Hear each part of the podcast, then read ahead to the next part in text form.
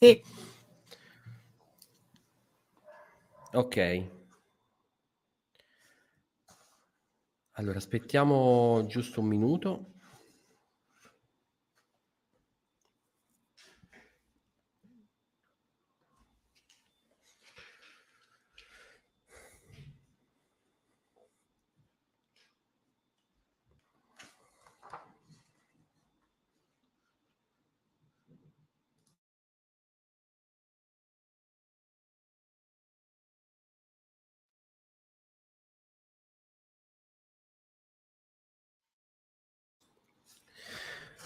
Ok, buon pomeriggio, benvenuti a Mezz'ora con, lo spazio di Carigest dedicato a incontrare chi, come la nostra ospite di oggi, Anna Lucia Centra, svolge un ruolo sociale importante, offrendo la propria opera e il proprio contributo per fare la differenza nella comunità.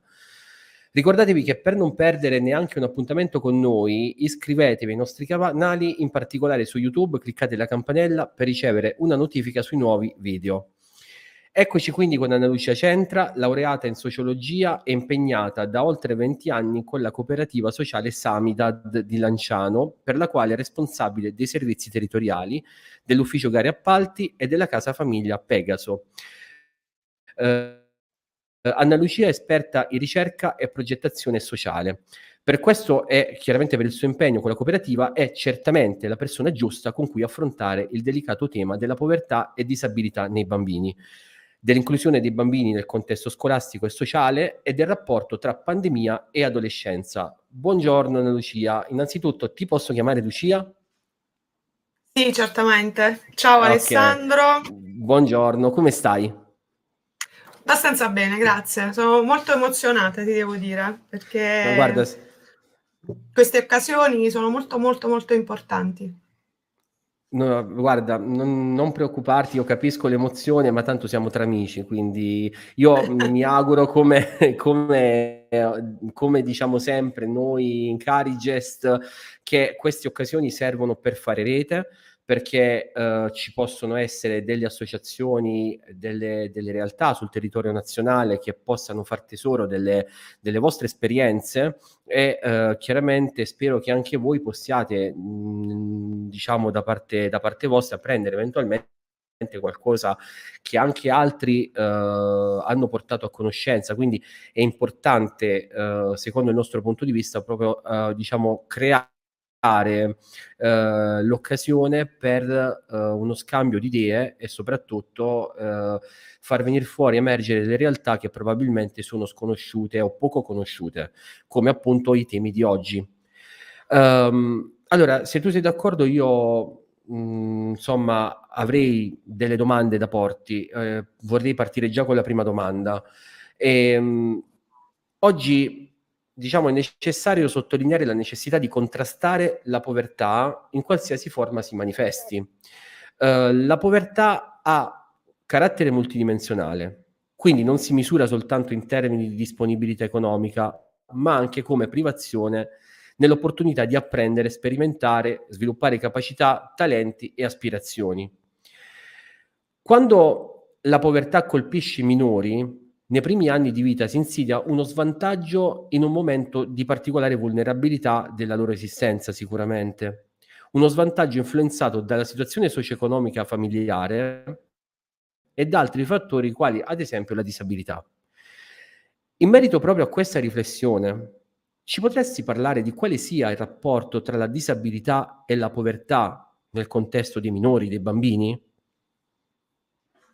Certamente, io mh, volevo però cominciare a fare una riflessione un po' più ampia, soprattutto in riferimento a quello che è la situazione socio-economica che ci troviamo a vivere, sia nella, nella post-pandemia, ma anche per tutta la crisi energetica che sta riguardando il nostro paese.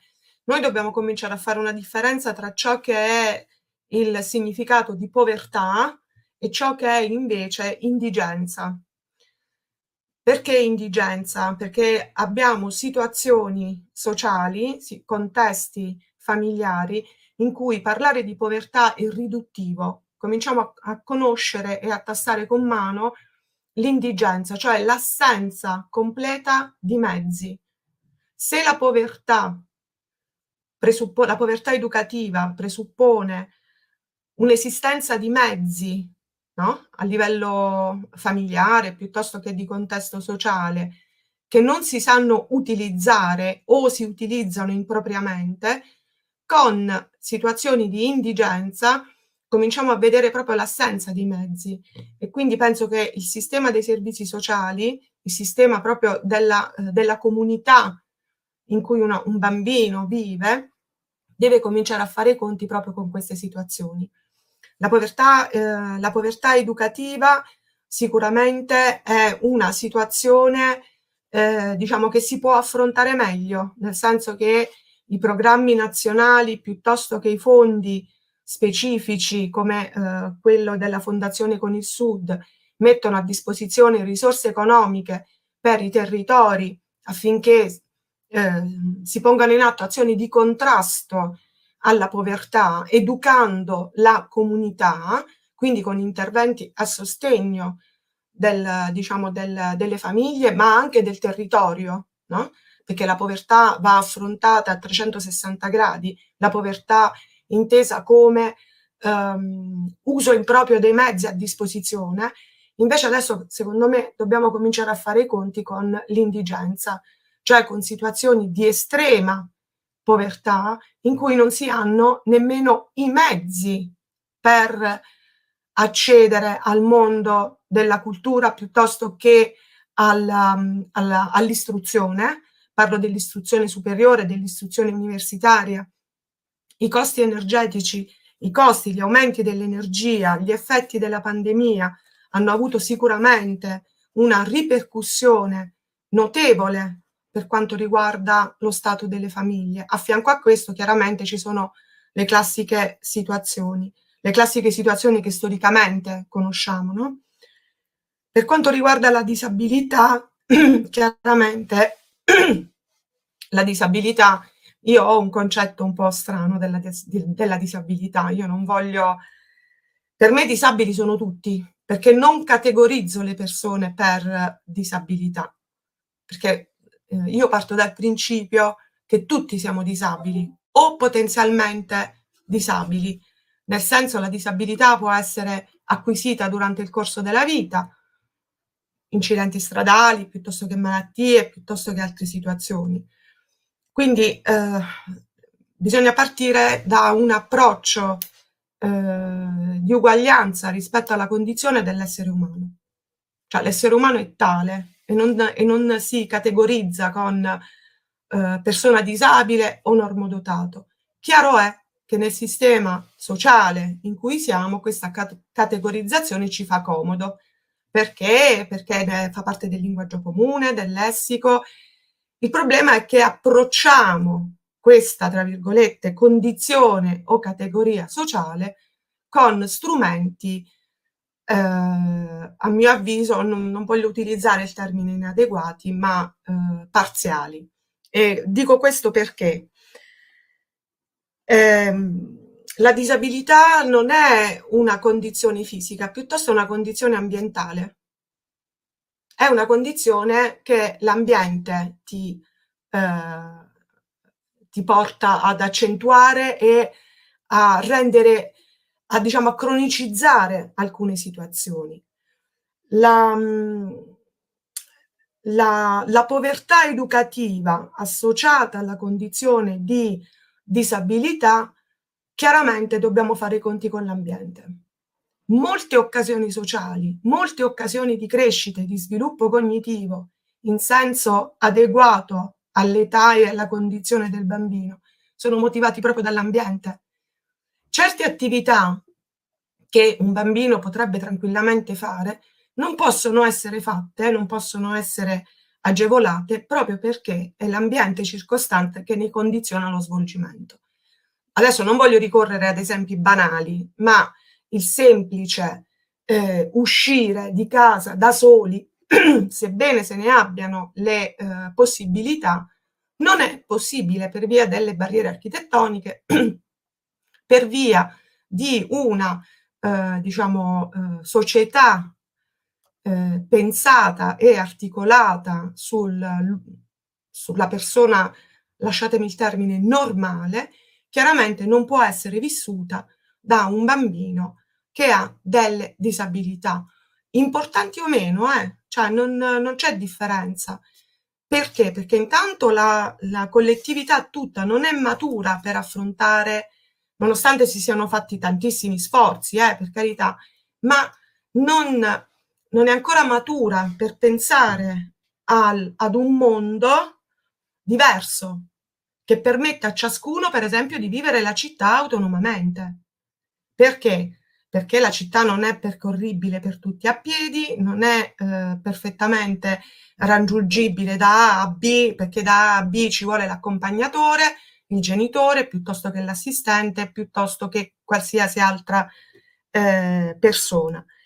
Ehm, la città dovrebbe essere pensata a misura di bambino, così come le risorse della scuola, le risorse dell'oratorio, le risorse eh, del condominio, della casa, quindi parlo di, di, dell'urbanistica in generale. Dovrebbe essere pensata a misura di bambino, fatta a misura di bambino, perché ciò che un bambino può fare può essere fatto da tutti. E pensare che tutti un giorno potremmo potenzialmente essere disabili, diciamo in termini egoistici, dovrebbe spingerci ad una programmazione degli spazi della città, degli spazi della scuola, in, man- in maniera più eh, vivibile da tutti, perché mh, mm, se mettiamo anche la persona anziana, no? Che ha una mobilità per tante cause magari limitata, che però non può nemmeno scendere le scale del proprio condominio perché o non c'è l'ascensore o non c'è uno scivolo, ecco, diciamo che questo si tratta poi, ecco, diventa, potrebbe diventare una limitazione della libertà personale. In un bambino questa limitazione diventa ancora più importante perché gli limita l'accesso a opportunità di crescita, di sviluppo, di socializzazione, di eh, ehm, fruire di tutte le opportunità formative che la scuola, la città eh, offre a tutti.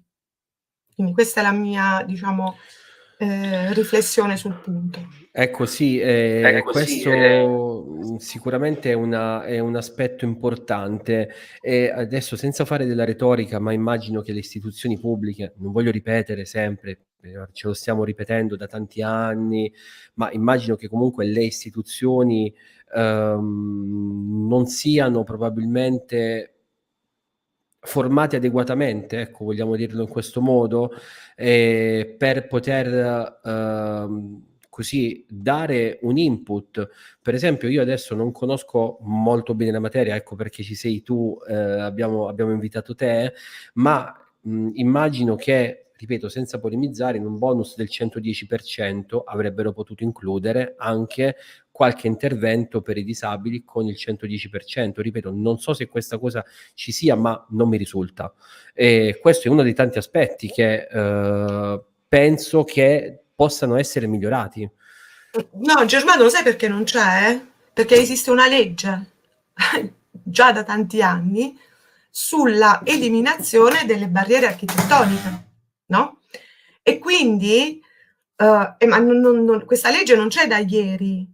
Se tu pensi, no, che l'agibilità di una qualsiasi struttura è data solo se non ci sono le barriere architettoniche, capisci bene che eh, il 110% eh, utilizzato per un qualcosa che già c'è o che dovrebbe esserci, diciamo che è un po' un controsenso, no? Le leggi ci sono. La questione io la pongo in un altro modo, cioè secondo me il problema è un altro. Ogni settore delle istituzioni lavora bene per sé, no? Quindi la scuola fa la scuola, eh, l'urbanistica fa l'urbanistica, eh, il servizio sociale fa il servizio sociale.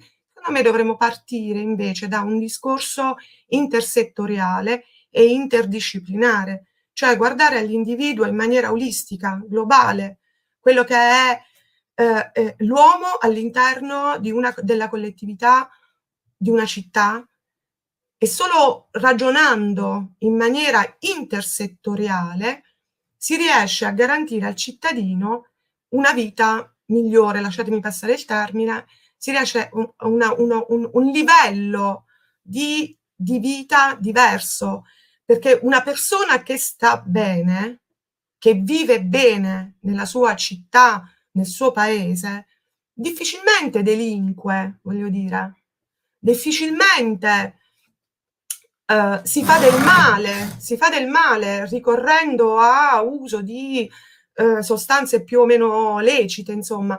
Il benessere, questo è il benessere. E il benessere si, si può ottenere solo ragionando in maniera multidisciplinare, intersettoriale, mettendosi d'accordo su un obiettivo. E qual è l'obiettivo? Il benessere della persona. Quindi se tutti lavorano per il benessere della persona, tutti però, eh, insieme, penso che eh, qualcosa di diverso si può fare e non ragionando per obiettivi di settore. L'obiettivo sì. dell'urbanistica piuttosto che quella del commercio, eccetera.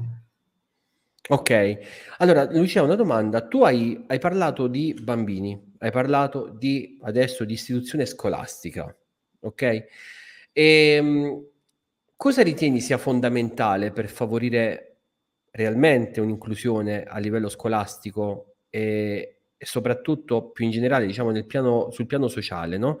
Parlando sempre uh-huh. di bambini. Eh, ecco, mh, mm, hai qualche notizia in merito? allora, intanto c'è un primo dato. Eh, noi, la, la, la, cooperativa Samidad gestisce da diversi anni eh, l'assistenza specialistica scolastica che è un servizio ehm, socio-educativo rivolto a, ai bambini con una disabilità, che sono portatori di handicap a norma della, della legge 104. Quello che abbiamo notato negli ultimi anni, nell'ultimo decennio, decennio è una crescita eh, esponenziale del, della, mh, delle condizioni di disabilità eh, legate soprattutto a eh, disturbi di ordine psichico, generalmente definiti autismo, lo spettro, auti- lo spettro dell'autismo, diciamo. E, e io parto dal presupposto che per realizzare questa famosa inclusione, che è un termine che dice tutto e non dice niente, bisogna cominciare a pensare un po' alla rovescia, cioè rovesciare i canoni di interpretazione della realtà. Noi pensiamo all'inclusione come un processo attraverso il quale la disabilità, il bambino disabile, deve essere incluso nella classe. Bisogna cambiare termini, è la classe che si deve includere nel mondo del bambino. Cioè la vera inclusione c'è quando la persona viene riconosciuta per quella che è, non per quella che dovrebbe essere. Faccio un esempio. Perché il bambino sordo, parlo della sordità, dell'ipoacusia, no? Perché il bambino sordo deve parlare, tra virgolette, la, la lingua di tutti. Facciamo il processo al contrario. Cominciamo noi, cioè i cosiddetti normali, a fare un percorso di apprendimento della lingua LIS, per esempio, oppure eh, il linguaggio eh, labiale o il linguaggio dei segni. Cioè, voglio dire, il processo di inclusione non è unidirezionale le due istanze devono incrociarsi. Porto un altro esempio. Questa esperienza la ebbi molto tempo fa in Francia. Ti parlo di tanti anni fa, tantissimi. Quindi per dire come eh, il, il, processo, tra virgolette, di inclusione eh, va avanti. Il processo di inclusione può andare avanti solo se ci liberiamo dei pregiudizi, prima di tutto. La prima cosa.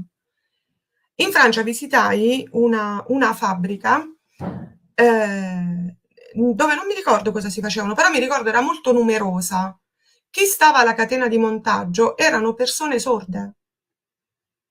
Prima di tutto perché la persona sorda non sente i rumori e quindi può lavorare in quel tipo di ambiente, ma soprattutto si realizzava quello che è un obiettivo di vita, e cioè il lavoro anche per le persone con la, la disabilità.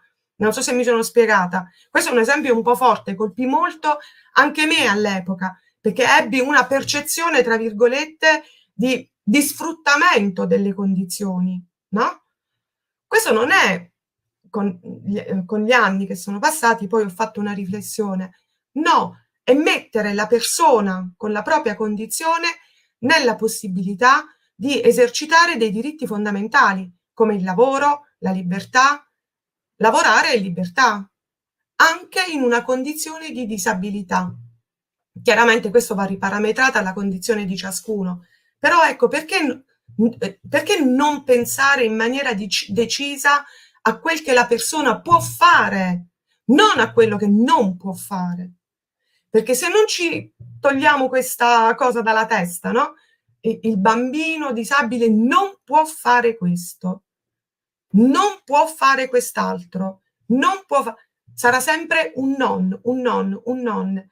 Invece pensiamo a quello che può fare, che a livello, eh, diciamo, scolastico e sociale si, chiama, si chiamano abilità sociali. Cioè, perché non potenziare le abilità sociali, relazionali, lavorative di ciascuno? Lavorare sulle abilità, non sulle disabilità. Perciò pensare al contrario un pensiero un po'... Ecco, ma sì, ma infatti, ma infatti quell'esempio che tu hai portato di quella fabbrica dove c'è in catena di montaggio, in realtà è trasformare una disabilità in realtà in un'abilità. Eh, esattamente. Quindi, eh, forse è proprio questo che bisognerebbe fare, cioè eh, non è detto che quella persona sia disabile, cioè noi dovremmo forse cambiare un po' il punto di vista, no? guardare da un altro punto, esatto, certo. per cambiare il nostro punto di vista, e non certo. pensare che noi siamo normali e gli altri siano anormali, ma piuttosto pensare che un altro abbia un'abilità differente. Il fatto di certo. essere, di essere, di non sentirci, potrebbe anche essere un'abilità. Innanzitutto non, non sentire tutto questo rumore, ad esempio e sfruttare questa abilità per, diciamo, eh, impiegare, diciamo, il proprio tempo in un qualcosa che loro possono e noi non possiamo. Cioè, è, noi, è... Dovremmo, noi, Dovremmo, adottare dispositivi di sicurezza, tutta una esatto. serie di, di cose, no?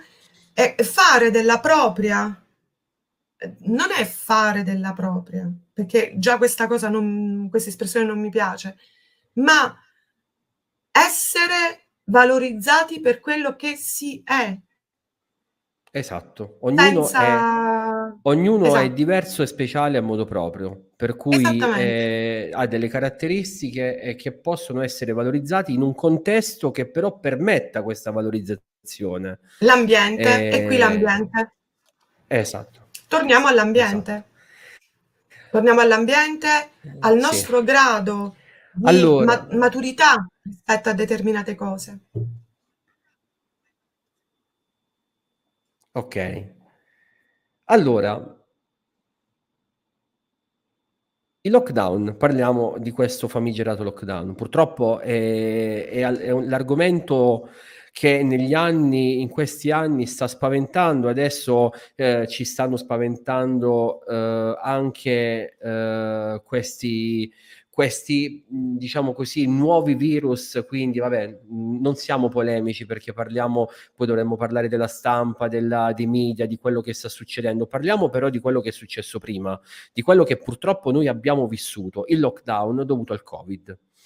Uh, ovviamente noi lo abbiamo visto, noi avendo, lavorando poi uh, a contatto, a stretto contatto con uh, enti che si occupano del sociale per quanto riguarda il progetto di Carigest, ma lo abbiamo visto anche per quanto riguarda eh, altre realtà che noi gestiamo, avendo appunto occupandoci di informatica, abbiamo visto che da parte nostra ci ha toccato, diciamo, non tanto, perché comunque è più o meno un prosieguo di quello che noi, dell'attività che noi facevamo, ovvero io mi riferisco all'attività a distanza.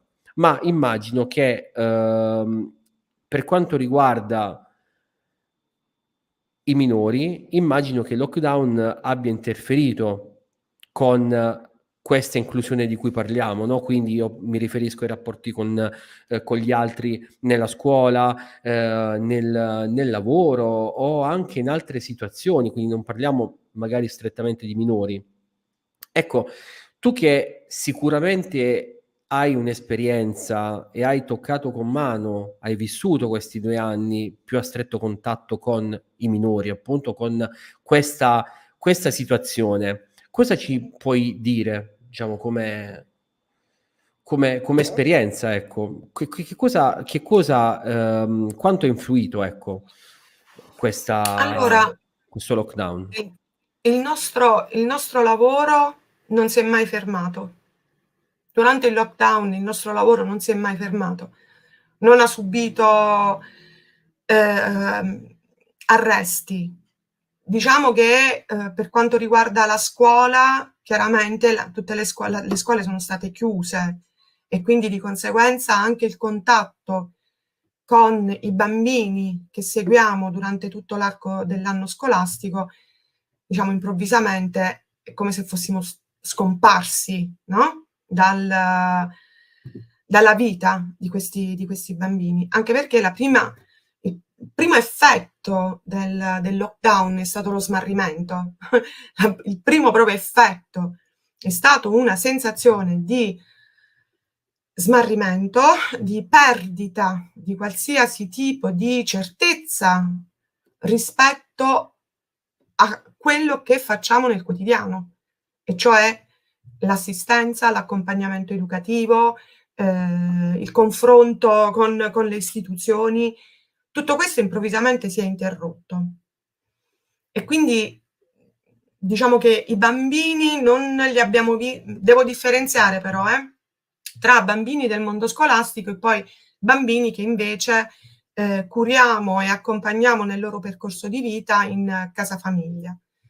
Qui abbiamo c'è stata una differenza, no?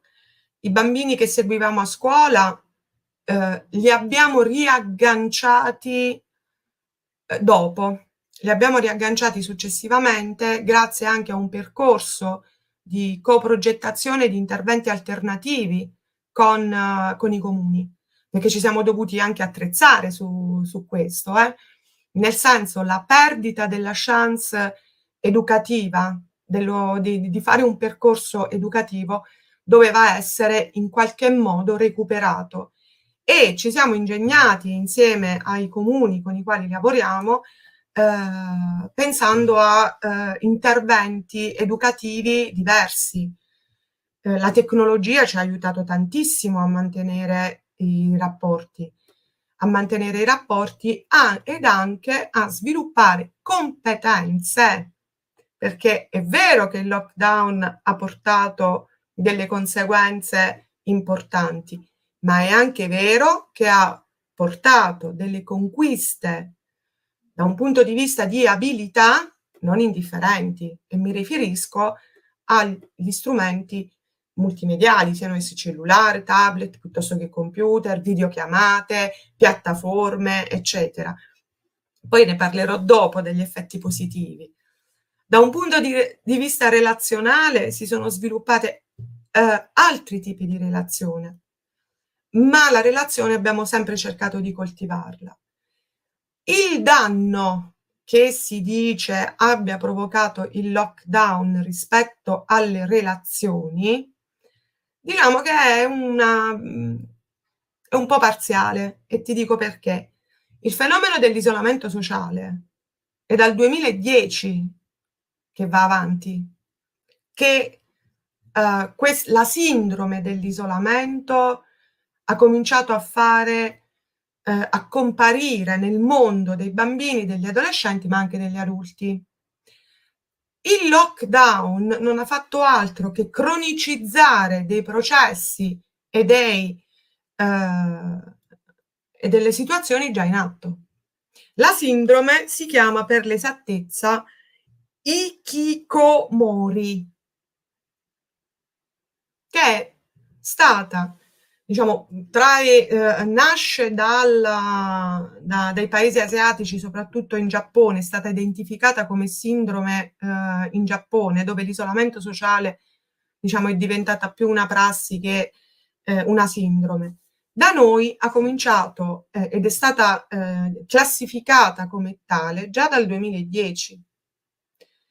Il lockdown non ha fatto altro che cronicizzare questo, ma era già presente. L'isolamento sociale è un qualcosa che è già presente nella nostra vita e non solo negli adolescenti, non solo nei bambini, ma anche negli adulti.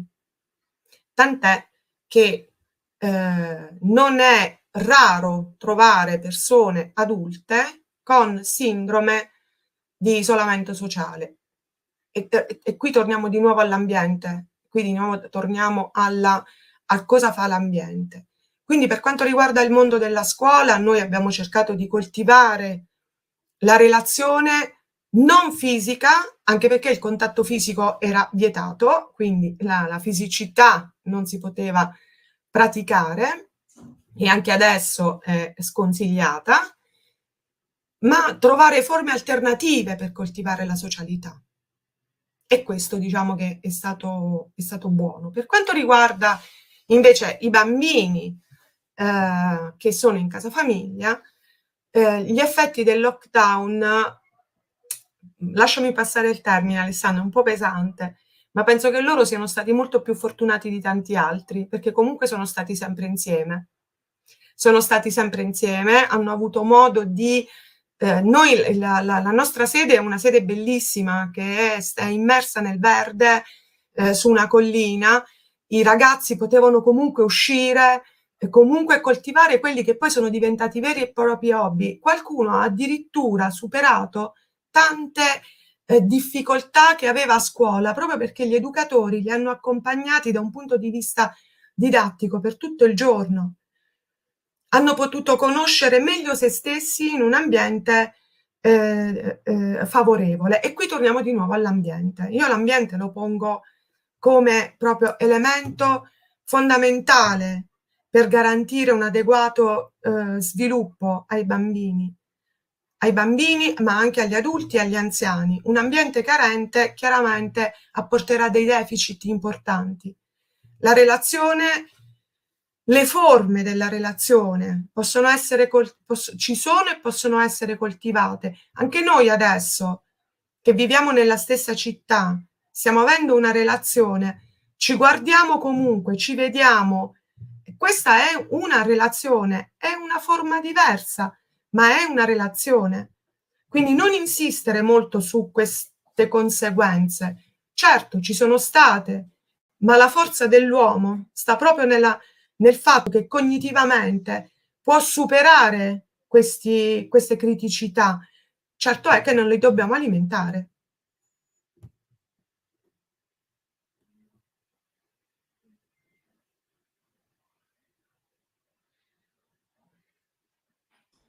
Ecco sì, ti avevamo persa un attimo. Ah, eh, ok. Ok, ok, ok. Adesso ci siamo. Uh, quindi tu ritieni sostanzialmente che il, diciamo, ci siano stati maggiori effetti positivi di quelli negativi in determinati mm. contesti? In determinati contesti gli effetti negativi chiaramente ci sono stati, eh? cioè voglio dire, qui non voglio, ma siccome sono un ottimista di natura e voglio vedere sempre gli aspetti positivi nelle, ma non gli aspetti positivi, non si tratta nemmeno di negativo o positivo, ma fare un bilancio. Ciò che ci permette di progredire, di andare avanti da un punto di vista proprio dell'essere umano, è riuscire a fare un bilancio delle esperienze e analizzare queste esperienze per ciò che ha prodotto. Chiaramente gli effetti negativi ci sono stati, soprattutto da un punto di vista socio-economico. Se penso a tutte le attività commerciali che hanno subito da un punto di vista proprio economico-finanziario un tracollo irrecuperabile. Cioè queste cose noi non le possiamo sottovalutare. Adesso noi dobbiamo avere la forza, l'intelligenza e la maturità per eh, eh, risollevarci e per risollevarci abbiamo bisogno di ottimismo, di positività, di capacità anche di saper rivedere la propria vita in termini costruttivi, in termini costruttivi. C'è chi durante la pandemia si è completamente rivisto, ha cambiato completamente attività e l'energia dell'essere umano. E proprio per questo, eh, questo si chiama progresso, ma il progresso non in termini negativi, eh. il progresso in termini di contempera- contemperare il positivo con il negativo e fare un bilancio. E da questo bilancio ripartire. Ed è quello che dobbiamo fare. Ok. Allora, noi finora abbiamo parlato sostanzialmente di bambini. Eh, c'è un altro gruppo di persone nella fascia giovane della società che ha senso citare, e mi riferisco agli adolescenti. Eh, in che modo il lockdown ha coinvolto, li ha coinvolto, eh, diciamo, ha coinvolto sia loro che le loro opportunità e la loro educazione? E sì, diciamo, la stessa domanda te la rivolgo anche alla fascia più anziana. Allora, per, sicuramente gli adolescenti eh, sono coloro che hanno risentito in maniera, mm, in maniera più pesante, perché l'adolescenza è eh, un periodo in cui si fanno delle esperienze che poi non si faranno mai più nella, nella, nella vita eh, il primo appuntamento, la scappatella, la prima sigaretta, tante trasgressioni, tra virgolette, no?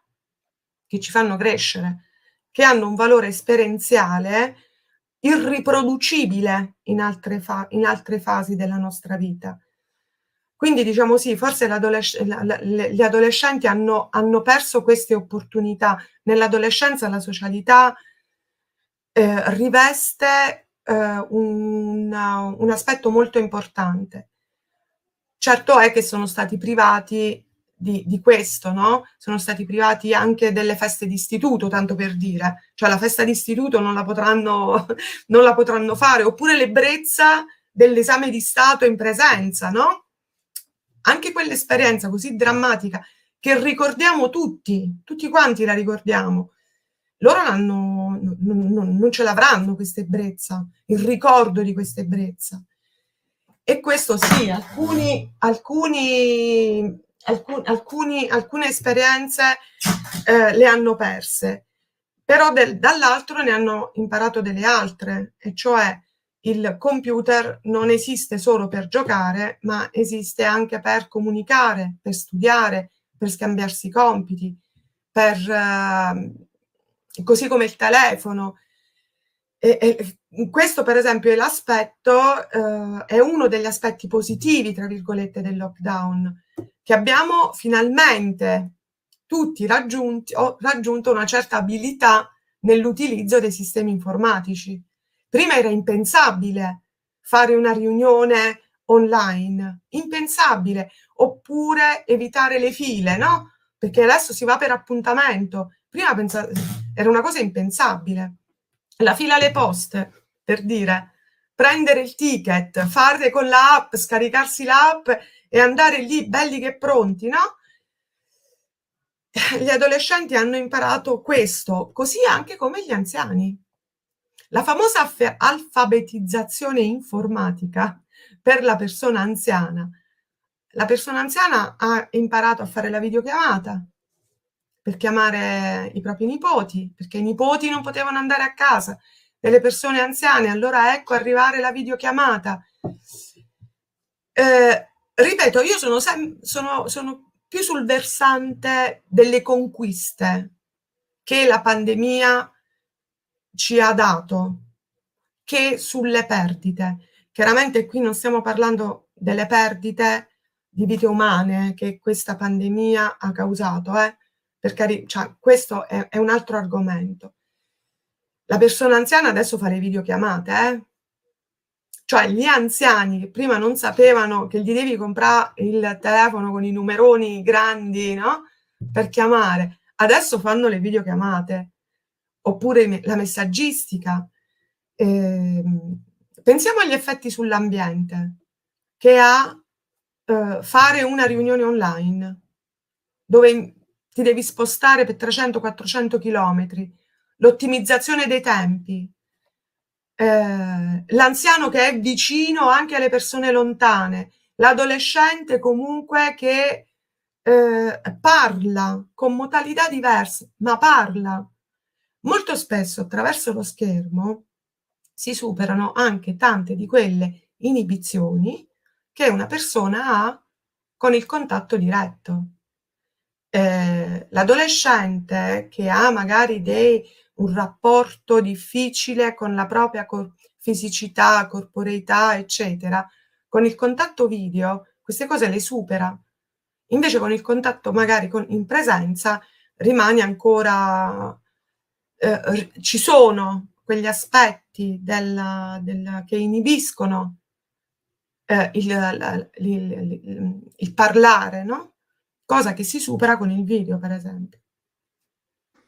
Ecco, quindi eh, diciamo che sostanzialmente eh, appunto eh, torniamo sempre al discorso, no? come tu hai parlato di alfabetizzazione informatica legata all'anziano, ma eh, insomma in parte anche legato, immagino, all'adolescente che magari è abituato più a utilizzare uno smartphone e meno a utilizzare un computer. Oggi esatto. parliamo, anche del, parliamo anche della formazione che in un modo o nell'altro i docenti sono stati costretti a, uh, ad avere, no? a fare. Quindi parliamo di, di, docenti che magari fino a prima della pandemia erano assolutamente contrari allo strumento informatico, oggi devono per necessità eh, insomma eh, utilizzarlo, no? saperlo utilizzare.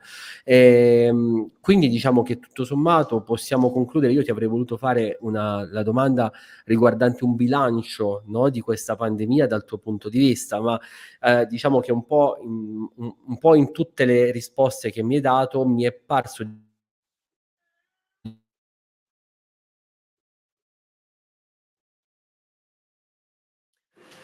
Ti ho perso Germano?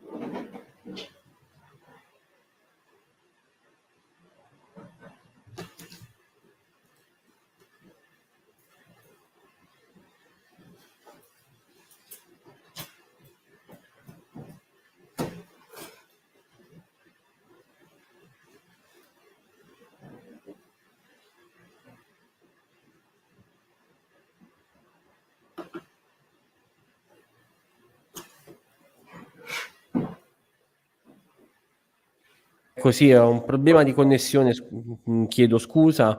Eh, allora, okay. quindi dicevo, okay, dicevo, avrei voluto farti questo, questa, quest'ultima domanda, ma poi eh, sostanzialmente eh, in, in, ogni domanda, in ogni risposta che, che, diciamo appunto ci hai dato, mi è parso di capire che ci sia un bilancio assolutamente positivo, fermo restando appunto le perdite che abbiamo, che abbiamo subito appunto dovuto dovuto purtroppo alla nostra impreparazione in parte al, ad affrontare un'emergenza sanitaria.